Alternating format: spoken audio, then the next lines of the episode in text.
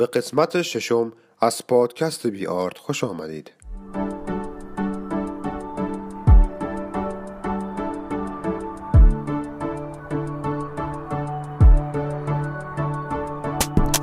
سلام بزرگ آرت هستم و خیلی خوشحالم که تونستم یه بار دیگه در خدمت شما خوبان باشم. امروز با هم میشنویم داستان جمشید. یکی از پادشاهان اساطیری ایران زمین رو. شخصی که در دوره او ایران به پیشرفت های چشمگیری رسید و در اوج قدرت قرار گرفت. ولی همانطور که هر طلوعی غروبی نیز به همراه دارد فروغ آن پادشاه بزرگ هم به سرانجام رسید. با ما در این سلسله داستانهای اساطیری ایران زمین همراه باشید.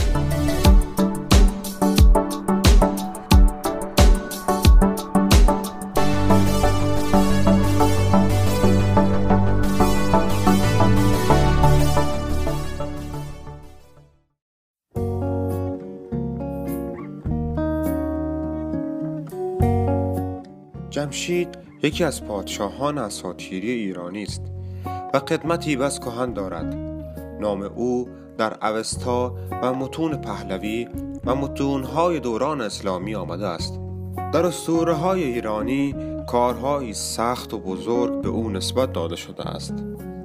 در شاهنامه فردوسی جمشید فرزند تحمورس پادشاهی فرهمند از دودمان پیشدادیان و نماد پیشرفت و ترقی خواهی است. او پایگزار جشن نوروز بود و در زمان او صنعتگری با نرم کردن آهن ساختن زره و جوشن آغاز شد و همچنین صنعت نساجی و تولید عطر مشک گلاب داروهایی برای درمان بیماری ها در زمان او رواج پیدا کرد. جمشید دیوها را به ساختن بنا از گل و گچ و سپس سنگ گماشت.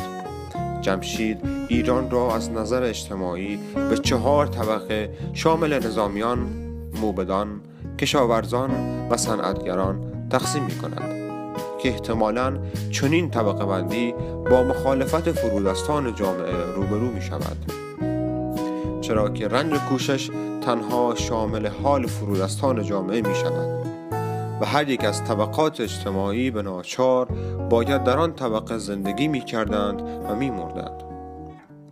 در نظر دیگر جمشید دستاوردهای خود را یگانه و بی همتا می نامد و از غرور و خودپسندی مقام خود را در جایگاه خدایان می بیند.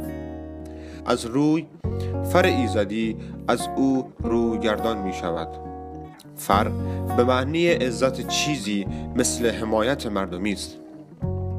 در چنین شرایطی ایران گرفتار آشوب و حوادث بیرحمانه می شود تا آنجا که جامعه انتظار پادشاهی را می کشد که بتواند امنیت را به ایران بازگرداند. در میان این آشوب ها پادشاهی از نژاد عرب به نام زحاک که دارای سرشتی پاک نیست و پیشتر پدر خود مرداس را برای رسیدن به پادشاهی به قتل رسانده به دور از خشونت و به دعوت سوارکاران ایرانی برای تصاحب پادشاهی وارد ایران می شود تا امنیت را در کشور برقرار کند. او در نهایت جمشید را که فر ایزدی از او روی برتافته گرفتار می کند و با اره از میان به دو نیم تقسیم می کند. و از این جهت زحاک در نماد پادشاهی ستمگر در شاهنامه ظاهر می شود پس از دوستی زحاک با اهریمن بر روی شانه های زحاک دو مار می رویند که نشان از سستی و مردم ستیزی او دارد که تبدیل به پاره از تن اهریمن شده. خوراک این مارها مغز سر جوانان است که نشان از گرفتن اندیشه از جوانان دارد. جوانانی که پیشتر تحولی بزرگ در زندگی انسان پدید آورده بودند زحاک شخصیتی بیابانگرد و چادرنشین دارد در پی حکومت به شیوه بیابانگردان به جامعه ای دارد که وارد دوره صنعتگری شده و راه های نوین را تجربه کردند و شیوه بیابانگردانه او را تحمل نمی کردند. زحاک ما برای ادامه دادن سنت های چادرنشینی خود مغز جوانان را از کار می انداخت پس یا جوانان باید می و مغز سرشان هدیه می شد به حیات حکومت سهرانشینان یا باید از ترس به کوه ها پناه می بردند.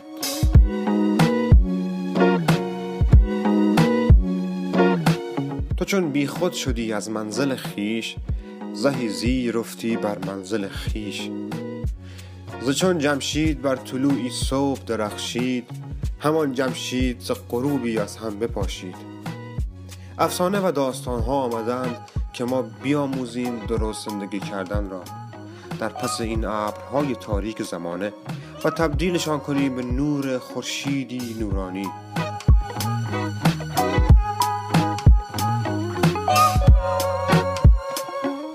قسمت بعد از سرنوشت زحاک و قیام کاوه آهنگر خواهیم شنید. ممنون که تا انتها با من بودید. تا درودی دیگر بدرود.